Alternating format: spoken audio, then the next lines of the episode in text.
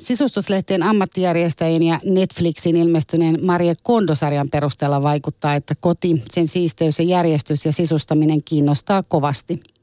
Ja ainakin välillä syntyy myös käsitys, että se liittyy vahvasti naisiin, vaikka ainakin nopea otanta työyhteisössä paljasti taas kerran sen, että nimenomaan miehet tuntuvat olevan tarkempia järjestyksen suhteen. Mitä mieltä olet, kulttuurihistorioitsija ja ammattijärjestäjä Ilana Aalto? Onko koti naisten vai miesten juttu? No molemmathan kodissa elää. Useimmilla meistä on jonkunlainen koti ja sukupuolesta riippumatta. Mutta onhan sille hirveän pitkät historialliset syyt, että naiset assosioituu siihen kotiin. Me melkein niin kuin ajatellaan, että nainen on yhtä kuin koti ja hänen kotiinsa myös leimaa häntä. Et riippumatta siitä, kuka sen sotkun siellä kotona synnytti, niin se menee sen naisen syntilistalle. Sitten kuitenkin, että paljon arvioidaan semmoista aika vanha-aikaista meininkiä, että me arvioidaan naisten kunnollisuutta sitten kotien kunnon perusteella. Ja naiset itsekin arvioi itseään ja asettaa kaikenlaisia kunnollisuusmittareita sitten.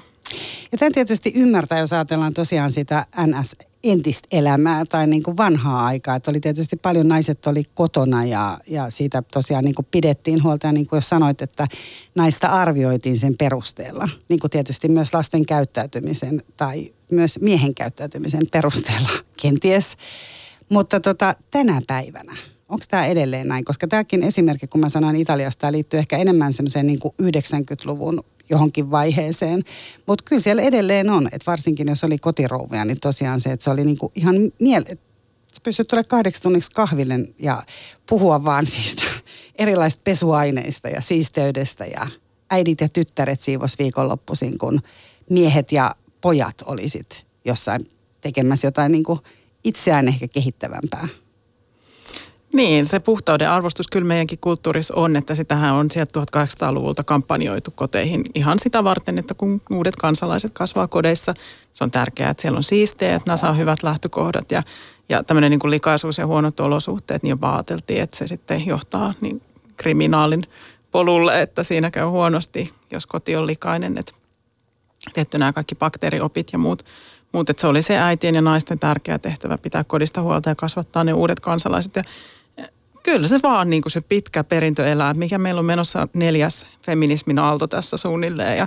Ja silti tämä kytkös säilyy ja mitä mä itse ammattijärjestäjänä ja sanoisiko vaikka, että somevaikuttajana, niin näen tämän asian on munkin seuraajista ja asiakkaista 98% on niin kuin naisoletettuja, jos näin sanotaan.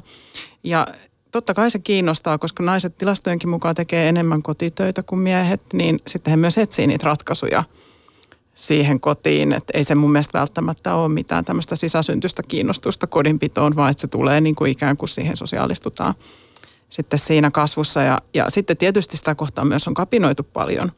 Että se voi olla myös niin kuin tämmöisen sivistyneen bohemin naisen meriitti, että hänen kotinsa on niin kuin pölyisten kirjakasojen peitossa, koska se osoittaa, että hän ei ole mikään perinteinen puunaajatyyppi tai emäntä, vaan hän on tämmöinen itsellinen nainen, joka sivistää ja elää niin kuin korkeampien filosofisten arvojen kanssa siellä kodissaan. Älä naura yhtään. Tällä mä perustelen aina sekaisin kotini, että tavallaan voi valita jotain muuta sivistävämpää kuin se, että on puunaamassa jotain vessan kaakeleita. Niin, että mä en keksinyt tätä omasta päästä, vaan sä todistit heti, että niin, on kyllä totta. Näin se tuli. Mutta kyllähän se on myös, niin kuin se voi olla, mä mietin sitä, että kuinka paljon se liittyy myös siihen, että esimerkiksi ihan kun täällä tein tätä kyselyä tässä omassa työyhteisössä, niin mä esimerkiksi huomasin, että aika nopeasti ruvettiin puhumaan myös siitä, että minkälainen on ollut se lapsuuden koti. Eli kun on tullut aika siististä kodista, ja se on ollut tosi tärkeää, että siivotaan perjantaisin, jotta sitten lauantaina voidaan tuoda ne leikkokukat ja muut systeemit sinne, niin ehkä se on myös jonkinlaista kapinaa, minkä tietysti voi jossain vaiheessa elämänsä lopettaa. Mutta se, onko sulla kokemus, että se voi liittyä johonkin tällaiseen? Voi ehdottomasti liittyä siis sukupolvikapinaan ja sitten just tämmöiseen niin kuin sukupuolikapinaan, että ei halua identifioitua sellaiseen perinteisen naisen rooliin, että siinä on niin kuin monia syitä juhlistaa sitä ja ihan käytännönkin syitä totta kai, koska me ollaan aika kiireisiä nykyään, että ei meillä ehkä ole aikaa puunata sitä kotia. Ja sitten tietty tulee se, että meidän kodit on suurempia, meillä on neliöitä, meillä on enemmän vessoja, kylpyhuoneita, keittiökaapista ja ties mitä siellä siivottavana ja enemmän tavaraa, paljon enemmän tavaraa. Just eilen juttelin siivouksesta yhden ihmisen kanssa ja kerron, että mun isoäiti kerran kuukaudessa pyyhki pölyt katostakin ja sitten tämä oli ihan, että hän oli varmaan kotiäiti. Mä sitä ei kun 6 lapsen työssä käyvää äitiä silti ehti, mutta koti oli 2, jos se oli aika helppo sitten kuitenkin siivota siihen nähden, että se olisi ollut 154 oma kotitalo.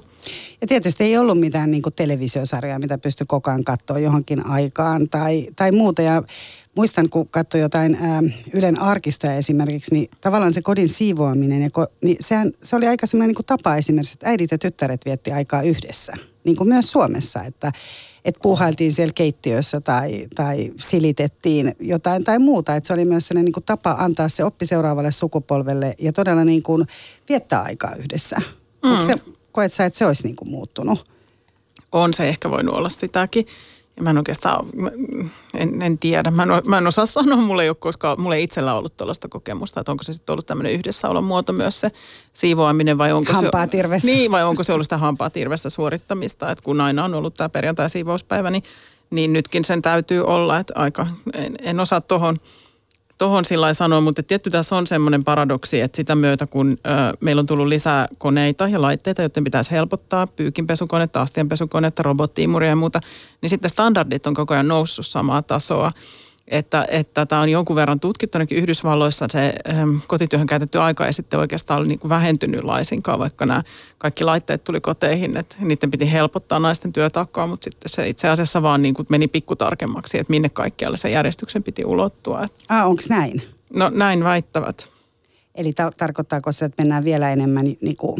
Mitä se niinku käytännössä? No esimerkiksi, nyt viime aikoina meillä on tullut nämä järjestämisopit, vaikka KonMari, niin ei se enää riitä, että sulla on niinku yleissiistiä, vaan sun pitää olla ilosäkenöivä järjestys sun vaatekaapissa ja pikkuhousujen pitää olla värijärjestykseen viikattu tietyn menetelmin, joita sä voit YouTubesta käydä opiskelemassa videoilta. Että niinku tällä tavalla ne tarkentuu, ne standardit sitten erilaisia.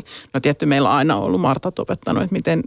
lakanat mankiloidaan ja rullataan kaappeihin ja näin. Onhan niitä nyt niin kuin jossain määrin aina ollut. Mutta nyt me kamppaillaan tietty tässä niin kuin paljoudessa ja siinä, että koko ajan jotain virkettä, joka vie meidän huomiota ja muuta. Ja sitten me, ainakin jotkut meistä yrittää sitten samaan aikaan suorittaa sitä täydellistä kotia siellä.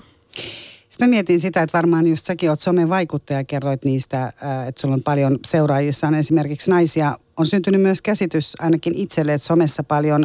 ketkä esittelevät omaa kotiaan, ovat nimenomaan ehkä enemmän näitä naisoletettuja. Ja mä ainakin luin jonkun artikkelin, missä sanottiin, että nuoret tytöt nimenomaan siivoo hirveästi koteaan, jotta ne voi näyttää sitten Instagramissa sellaisen niin kuin tietynlaisen kodin. No tämä varmaan liittyy paljon siihen sosiaalisen median esittämiseen ja siihen elämän niin kuin näyttämiseen, että mitä siellä halutaan näyttää. Ja tuohan se hirveästi mielihyvää, että jos sä pystyt näyttämään, oli se sitten sun uusi auto tai sun uusi keittiö tai mikä tahansa, mistä sä laitat kauniin kuvan. Että totta kai se on sellaista ja rakennettukin koko systeemi sellaiseksi, että me saadaan niitä kiksejä sitten niistä tykkäyksistä ja sydämistä, mitä siitä tulee, kun me laitetaan sinne kauniita kuvia. Että se vaatii paljon enemmän rohkeutta laittaa se sotkukuva sinne ja kun teen siis ihmisten kanssa työtä myös verkossa, mulla on siis verkkovalmennuksia, joissa myös laitetaan kotia kuntoon, niin sielläkin vaikka ihmiset on niin kuin pienessä ryhmässä, jossa on hyvin turvallista olla, niin siltikään he ei välttämättä uskalla laittaa niitä sotkukuviaan sinne edes saadakseen neuvoa, että miten sen jonkun tilan voisi järjestää paremmin, että siinä on tosi korkea kynnys.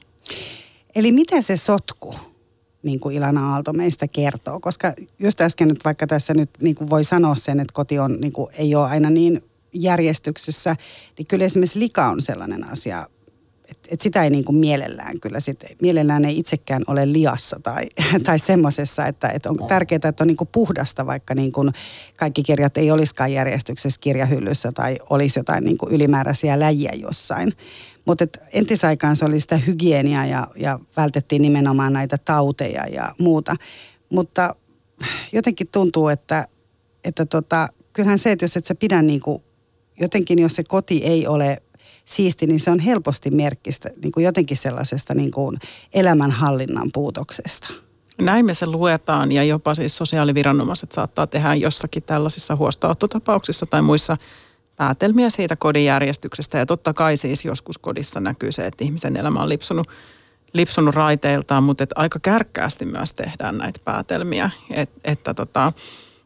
Että sehän voi kertoa niin hirveän monta asiaa se, että sun kotiosot. Se voi just kertoa, että sä oot tämmöinen sivistynyt boheemi, joka yleen katsoo kaikenlaista tämmöistä siistimistyötä. Tai se voi kertoa, että sulla on tosi kiireinen elämäntilanne tai että sulla on ollut joku sairaus vaikka menossa ja se on päässyt vähän lipeämään. Mutta ei se niin kuin mun mielestä niin vielä kerro, että sillä ihmisellä, että se olisi niin kuin suunnilleen hoidon tarpeesta, että se pitäisi pistää jonnekin osastolle toipumaan. Että ei se, niin kuin me mun mielestäni vedetään liian pitkälle meneviä johtopäätöksiä jopa siitä sotkuisuudesta. Ja sittenhän se aiheuttaa sitä kotihäpeää ja sitä, että ihmiset moittii itseään, on hirveän ankaria itselleen ja kokee semmoista riittämättömyyttä, kun ei ollutkaan kotiin niin kuin avotakasta tai edes niin kuin naapurilla.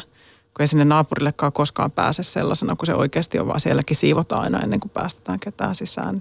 Niin tähän kanssa tosi tyypillistä, että ihmiset sitten kun, jos ihmiset on tulossa kylään, niin sitten meillä on niin sotkusta, että ei, en tiedä kyllä nyt sitten. Ja sitten kuitenkin niin kuin siivotaan ihan hirveästi. Mutta sitten mä ajattelin esimerkiksi, että jos kodin täytyy olla aina kauhean siistiä ja sen täytyy olla aina hirveän järjestyksessä, siellä elää kuitenkin niin kuin monta ihmistä, niin eihän sinne voi kutsua sitten niin kuin ketään. Ja silti semmoinen, että jos tähän lähtee, jos sen sijaan sanoo, että on sotkusta ja sitten on vähän sotkusta, niin kaikki pääsee vähän helpommalla ja vieraatkin voi rentoutua. Tämä on, niin kuin, tämä on semmoinen asenne, mitä mä itse ajattelen ja just puhuttiin sitä, että monet ovat päättäneet vaikka porukalla, että jos he syövät vaikka viikoittain jonkun toisen lapsiperheen luona, niin sovitaan, että ei siivota etukäteen. Että kukaan ei sitten oikeasti siivoo, niin jotenkin kollega vaan sanoi, että siitä tuli sellainen olo, että sitten sai niinku molemmat, tai niinku kaikki sai sitten rentouduttua, koska voi luottaa siihen, että sitten kukaan ei esitäkään mitään semmoista niinku supersiistiä puhdasta kotia. Toi on just mun mielestä tosi hyvä, mutta se täytyy just sopia yhdessä, koska muuten me mennään sinne ja meillä on se tuomitseva sisäinen katse ja ehkä se tuomitseva ulkoinenkin katse koko ajan päällä siellä toisen kodissa. Että kyläilyhän meillä on vähentynyt jo 40 vuoden ajan ja sitten on tullut semmoinen happeninki, että kun me lähdetään sopimaan niitä vierailuja, niin me katsotaan kalenteria ja siellä 6 viikon päästä voisi olla sopiva aika ja sitten tosiaan siivotaan hullun lailla siellä kotona, lavastetaan sitä kotia ja hyvässä lykyssä siis ihmiset paljon tekee sitä, että he ottaa sieltä sitten sitä irtokrääsää, joka pyörii siellä nurkissa niitä pinoja, pannaan johonkin ikäkassia saunanlauteiden alle tai johonkin muualle, mistä toivotaan, että kukaan ei koskaan sitä ovea sitten avaa. Ja se tietty kostautuu myöhemmin, mutta se, että sitten on tullut niin tänne tosi iso numero, eikä pelkästään tämä siisteys, vaan sitten myös, että niille pitäisi aina tarjota se illallinen niille vieraille, että se ei riitä, että saa kahvikuppi. Niin, että sulla on niin kuin kahvikuppi ja keksipaketti, vaan että pitäisi aina olla joku niin kuin mieletön tämmöinen niin kuin eksoottinen resepti ja jotakin niin kuin tosi suurta aina siinä ja hirveä stressi sitten niistä, että mä ainakin kampanjoisin sen puolesta, että voitaisiin tehdä sellaista niin kuin tule sellaisena kuin olet sellaisen kotiin, joka on semmoinen kuin se on tai miten tämän voisi sanoa, mutta se vaatii rohkeutta, koska meillä on ne standardit ja normit, jotka ikään kuin vaatii ja odottaa sitä siisteyttä. Onko ne niin kuin sellaiset, että tosiaan on aina ollut, niin kuin sä sanoit, että aluksi on ollut sitä, että tavallaan niin kuin naisen kautta, tai niin kuin nainen edustaa sitä kaikkea, mitä on. Että onko se joku semmoinen, niin kuin, mistä se tulee? Aikaisemmassa ohjelmassa puhuttiin vaikka Raamatusta.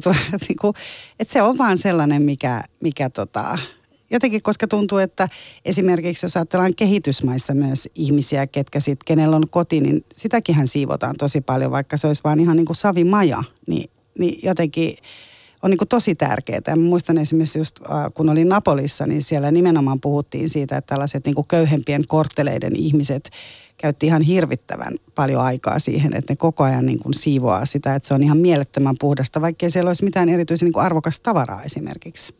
Vaikea sanoa, minkälaisia kampanjoita Italiassa olisi ollut tähän liittyen, mutta ehkä niin kuin Suomessakin sielläkin on kampanjoitu hygienian puolesta ja se on mennyt perille ja nykyään näissä Välimeren maissahan käytetään niitä kloriittipohjaisia puunousaineita, että siellä oikein haisee se siisteys, haisee, jos näin voi sanoa.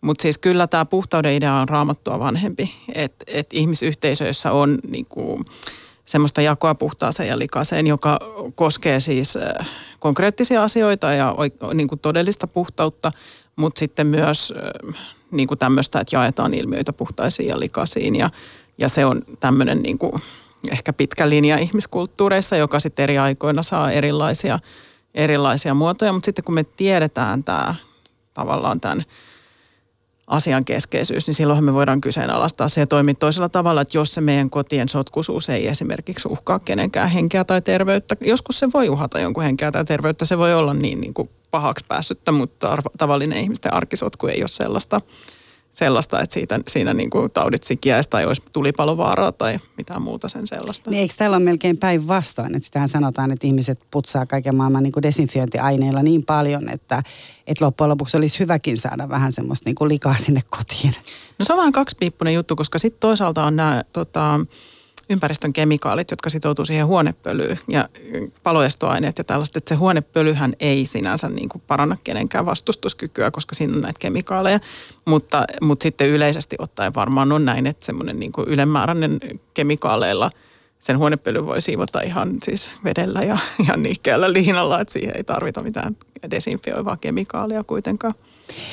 Sano Ilana, kun sä oot kulttuurihistorioitsija, niin mikä on niinku, tavallaan, onko se kodin merkitys jotenkin muuttunut? Äsken sä sanoit, että 40 vuoden aikana niin esimerkiksi kyläily on vähentynyt tosi paljon. Eli koti ei ole semmoinen paikka, että minne tosiaan, että vaikka sitä nyt puunattaisiin ja pidettäisiin hyvässä kunnossa, niin sinne ei kuitenkaan kutsuta muita ihmisiä. Eikä varsinkaan silloin, jos ei se ole puunattu. Mutta siis mikä se niinku, kotihan on kuitenkin kauhean merkittävä asia, niinku, kaikki pyrkii jollain tavalla kotiin löytämään paikan, mihin ne voisi asettua. Ja kaikkein kauheinta on jotenkin se, että jos ihmisillä ei ole omaa kotia. Se on totta. Mulla ei ole tästä tutkittua tietoa. Mulla on tämmöisiä niin kuin omia tuntumia tähän asiaan. Ja kun mä kysyin ylläpitämässäni Facebook-ryhmässä, jossa on aika monta tuhatta ihmistä, useampi 100 vastaisia kertoi, niin kuin, mitä koti heille merkitsee ja se lepopaikka tuli sieltä ehkä kaikkein voimakkaammin, että se on niin kuin sellainen oman rauhoittumisen, lepäämisen paikka. Ja mä oon itse miettinyt, että semmoinen yksityisyys on varmaan vielä niin kuin korostunut, että kaikki tämmöiset yllätyskyläilyt koetaan täysin sopimattomina. Että se koti on niin kuin se paikka, jossa me voidaan olla oma itsemme, mutta se tietty tänä päivänä koti on myös niin kuin työmaa, niin kuin se ehkä aina on ollut, että siellä kotona voi olla paljon tekemistä ja sitten kun siellä on niitä sotkuja, niin osa meistä on aika herkkiä niille ja saattaa kokea sitten sen stressaavana, että kodin niin kuin pitäisi olla rauhoittumisen tai paikka, jos voi rentoutua. Sitä me ainakin toivottaisiin, mutta aina se ei ole sitä, vaan se on semmoinen niin kuin loputon to-do-lista. Että siellä on, nytkin on nämä lapsiperheiden kevätkausivaihto meneillään ja se on niin kuin semmoinen rasittava vaihe, jossa pitää paljon tehdä semmoista tavarajumppaa, jotta siellä kotona taas kaikki arki rullaisi sujuvasti ja näin. Löytyy hanskat ja haalarit ja muut systeemit. Entisaikaa oli esimerkiksi se, että ihmiset nimenomaan laittoi vanhat kamat vintille, aina talvikamat vintille ja sitten tuotiin ne kevätkamat sieltä niin kuin alas. Tekeekö ihmiset esimerkiksi semmoista enää ollenkaan? Tekee, jos ne ehtii ja jaksaa. Toiset ei ehdi ja jaksaa. Mä en tiedä, mulla on myös semmoinen tuntuma, että ihmisten elämä on tosi hektistä. Että monilla on semmoista jaksamattomuutta. Mutta totta kai osa jaksaa ja pystyy, että kyllä mun mielestäni semmoinen niin kuin kevät- ja talvivaatteiden vaihto esimerkiksi on olemassa ja monet niitä kenkiä nyt just siellä eteisessä sitten plankkaa ja laittaa ja miettii, että minne niin kuin nämä kaikki sijoitetaan talven ajaksi, mutta tietysti meillä entisaikana on ollut esimerkiksi 10 paria talvikenkiä, vaan meillä oli vain 1 tai 2 paria per perheenjäsenet. No sä teet tosiaan työksessä, paitsi että oot kulttuurihistorioitsija, niin sähän teet melkein teetkin täyspäiväisesti tällä hetkellä tämmöistä ammattijärjestäjän työtä. Eli sä ihan ammatiksesi käyt järjestämässä ihmisten kotia. Ihmiset ottaa sun yhteyttä ja sun on tää verkkovalmennusta ja sit sä käyt ihmisten kodeissa. Minkälaiset ihmiset on sun yhteydessä? Minkälainen on sun tyypillinen asiakas? Siis kaikenlaiset. Kuka tahansa, jolla on sellainen olo, että mä en tiedä, mistä mä aloittaisin. Tai että nyt tuntuu, että mä oon katsonut tätä sotkoa jo tarpeekseni. Kodit vaihtelee ihan laidasta laitaa, että joita on esitelty sisustuslehdissä ja toisissa on jo niin kuin lattiat aika täynnä tavaraa. Et sitten niillä, kenellä on yleissiistä, niillä on yleensä kaapit ja varastot tosi täynnä. Mutta mikä näitä ihmisiä ehkä yhdistää on se, että heillä on niin kuin ehtiminen ja joskus myös jaksaminen kortilla. Ehkä ensinnä se ehtiminen. Ja sitten toiseksi jaksaminen, ja sillä mä tarkoitan sitä, että monesti ihmisellä on voinut olla joku voimavaroja syövä elämäntilanne. Se voi olla sairautta tai läheisen sairautta, jotain kuolemantapauksia, jonkunlaisia tämmöisiä stressitekijöitä, joiden aikana se tilanne on vähän niin kuin päässyt kopsahtamaan jollakin tavalla niin kuin yli. Ja sitten kun he lähtee toipumaan, niin sitten on voimavaroja laittaa se koti taas kuntoon, ja silloin he haluaa apua siihen sitten. Ja onko se niin, että kun he ottaa suun yhteyttä, niin te lähdette niin kuin yhdessä tekemään sitä, että se ei ole niin, että sä käyt laittamassa sen kodin järjestykseen, vaan se nimenomaan liittyy siihen, että te teette niin kuin yhteistyötä? Joo, siis se on niin kuin valmentajan työtä, että ihmisenhän täytyy itse päättää niistä omista tavaroistaan. Tuolla Yhdysvalloissa on semmoisia ammattijärjestäjiä, jotka järjestelee sillä aikaa, kun asiakkaat on töissä tai muuta, ja sitten he piirtää niille karttoja, että missä niiden tavarat on, ja ehdottaa, että nämä me voitaisiin poistaa ja näin, mutta se on mulle tosi radikaali ajatus. Mä niin kuin ajattelin, että mä päättäisin toisen ihmisen tavaroista. Että mä, niin kuin se, mitä mä teen, on, että mä kuulen siinä rinnalla ja tsemppaan ja tuen ja ehdotan ja yhdessä mietitään, että miten niin kuin niitä kaikkia prosesseja ja tavaravirtoja siellä voidaan sujuvoittaa ja näin, mutta se olisi kummallinen ajatus. Ja monesti siis ihminen saattaa ihan kääntyä, niin kuin, että onko tämä nyt sun mielestä, kannattaako tämä säilyttää, että pitäisikö mun heittää tämä nyt vaan pois. Sitten mä Niin, mitä susta itsestä tuntuu. Minkälaisia tavaroita ihmiset säilyttää tai mistä on niin kuin vaikea luopua? Koska siis tavarahan ei ole niin kuin paljon tavaraa ei todella ole kauhean muodikasta esimerkiksi tällä hetkellä. Mutta sitten kun sulla on siellä sun isoäidin joku, tiedätkö, vähän rikkinäinen kahvikuppi tai lasten piirustukset tai joku risu sieltä puistosta, mitä ei sitäkään saa heittää missään nimessä pois, kun se on niin tärkeä. Siis ihmiset säilöi ihan mitä vaan, siis you name it, niin se löytyy sieltä kaapista. Että mehän ollaan niin kuin viritetty solmimaan tunnesuhteita niihin esineisiin. Ja nyt se on meille haitaksi, koska niitä esineitä on niin paljon. Meillä on siis 10 000 esineitä meidän kodeissa. Ja jos me nyt kaikkiin niihin tunneperäisesti kiinnytään, niin ollaan aika pulassa sitten siellä. Mutta tietty nämä nostalgiaesineet muodostaa ihan oman ryhmänsä kaikki sellaiset niin kuin omat vanhat festaripaidat ja lasten tutit ja maitohampaat. Niin hampaat. Joo, mummon pitsilakanat ja siis mitä ikinä sieltä voi löytyäkään. Et ne on tietty niinku oman ryhmänsä ja on osa ihmisiä, joille just nämä tämmöiset nostalgiaesineet on niinku erityisen hankalia. No ne ei ole mikään ongelma, jos niitä ei ole hirveitä määriä. Että jokaiselle ihmiselle jonkunlainen niinku, jotkut muistolaatikot on ihan ok, tai sitten voi ottaa niitä jotenkin siihen arkeen mukaan, tehdä niistä hampaista vaikka taulun seinälle. Tai, no ehkä pitsilakanat on kivampi ommella sisustustyynyksi, mutta jotenkin tällä tavalla. Mutta sitten se voi olla ihan mitä vaan. Toiselle ne on vaatteet ja toiselle ne on astiat ja toiselle ne on työkalut. Et siinä ei oikeastaan ole niinku, se on vaan ihmisestä kiinni, että mihin hän nyt sitten on sattunut kiintyä. Ja sitten meillä on paljon niitä uskomuksia, että me ajatellaan, että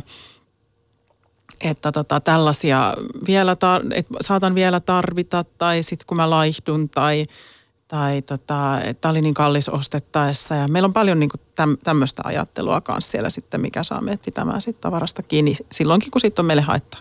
Jos ajatellaan, että jokainen on sitoumus kuitenkin, vaatii meiltä jotakin. Niin se on aika tärkeä ajatus itse asiassa, että tavarakin vaatii sulta jotain.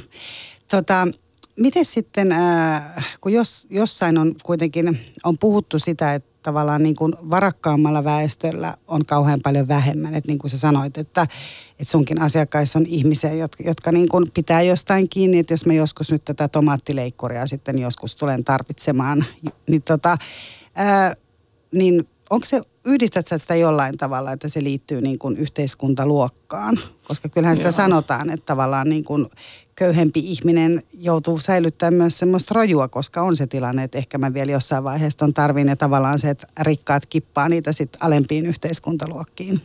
Kyllä siis sitä ajattelua, että se on resurssi ja että sitä voi, niin kuin semmoista varautumisen ajatusta, ja se useasti tulee sieltä ihmisen elämähistoriasta, että hänen joko suvussaan on ollut näitä pulakokemuksia tai sitten itsellään ollut semmoisia niukkuuskokemuksia, että on epävarmuutta.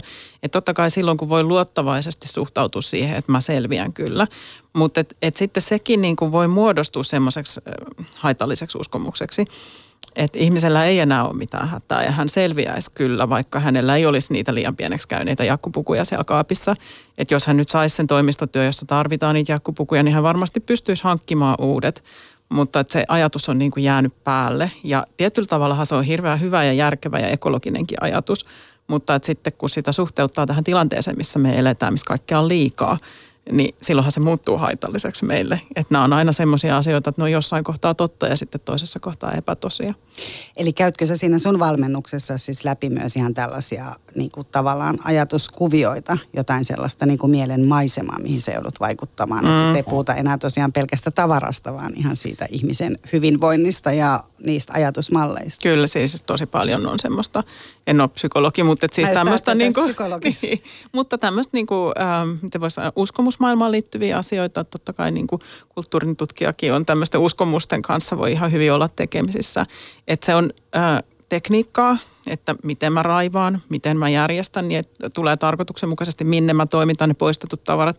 Ne on täysin teknisiä kysymyksiä ja niissä me voidaan niin kuin aina toimia fiksummin ja järkevämmin ja niin kuin tutkia niitä kodin prosesseja. Tällaisia taas se yksi puoli, mutta sitten toinen on tosi paljon sitä, että miksi mä koen sitä luopumisen tuskaa tai miksi mä hankin liikaa, koska osalle sitten se on niin kuin ylimennyt nautinto se tavaran hankkiminen myöskin, että heille on sitten vaikeaa niin kuin siinä kohtaa pistää stoppia siihen, että kaikista näistä täytyy niin kuin puhua ihmisten kanssa, jotta he oppii tuntemaan itsensä, koska muutenhan sitä tasapainoa ei löydy. Niin ja rupeaa hankkimaan taas sitten lisää.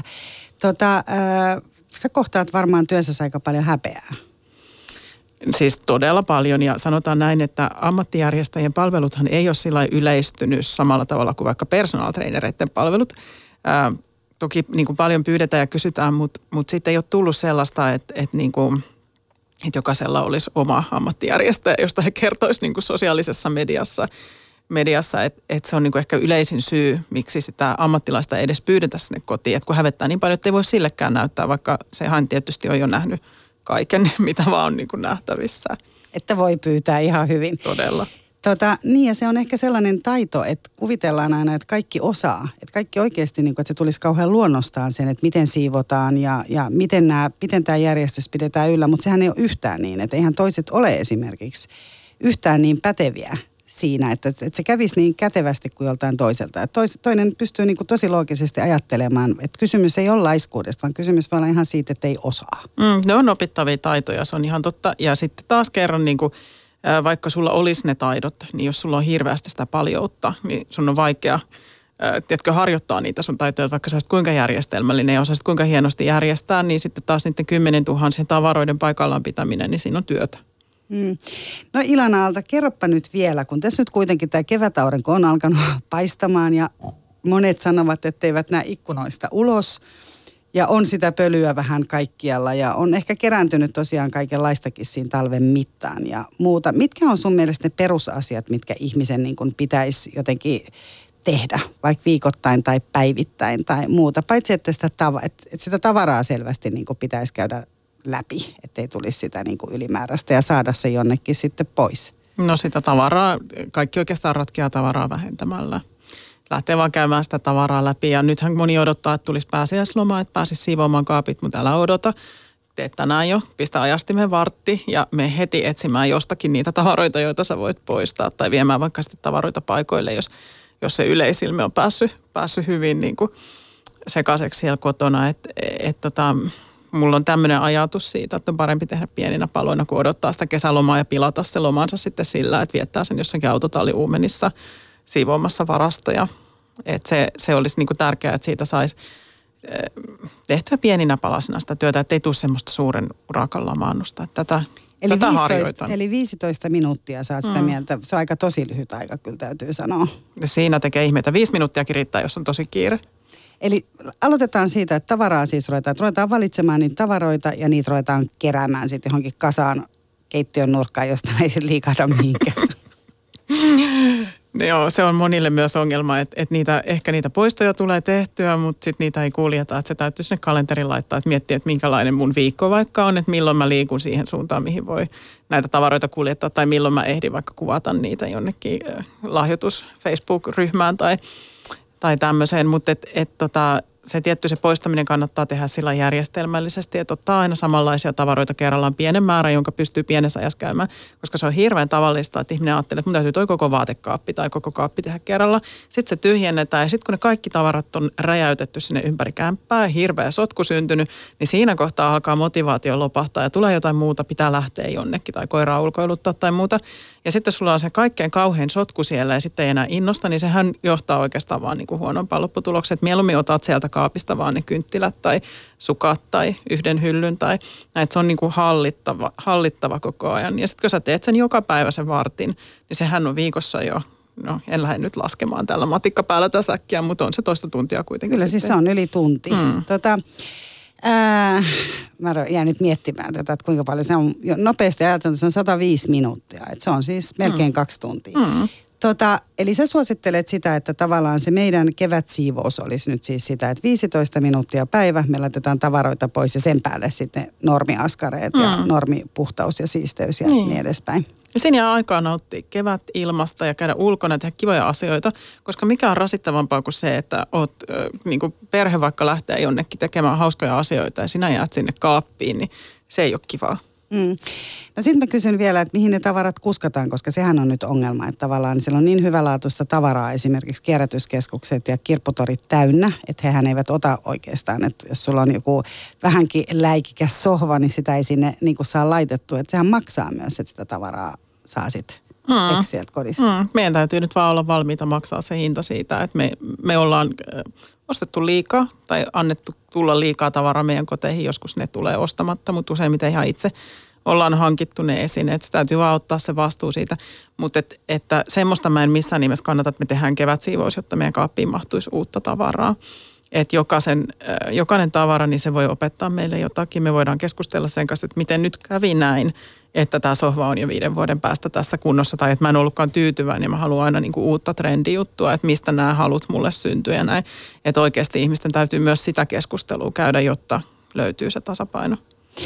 Ja nyt mä kysyn vielä sinulta loppuun, Ilana, sitä, että kun me aloitettiin tällä naismiesasialla ja näillä tavallaan, että se kertoo naisesta se kodin ylläpito.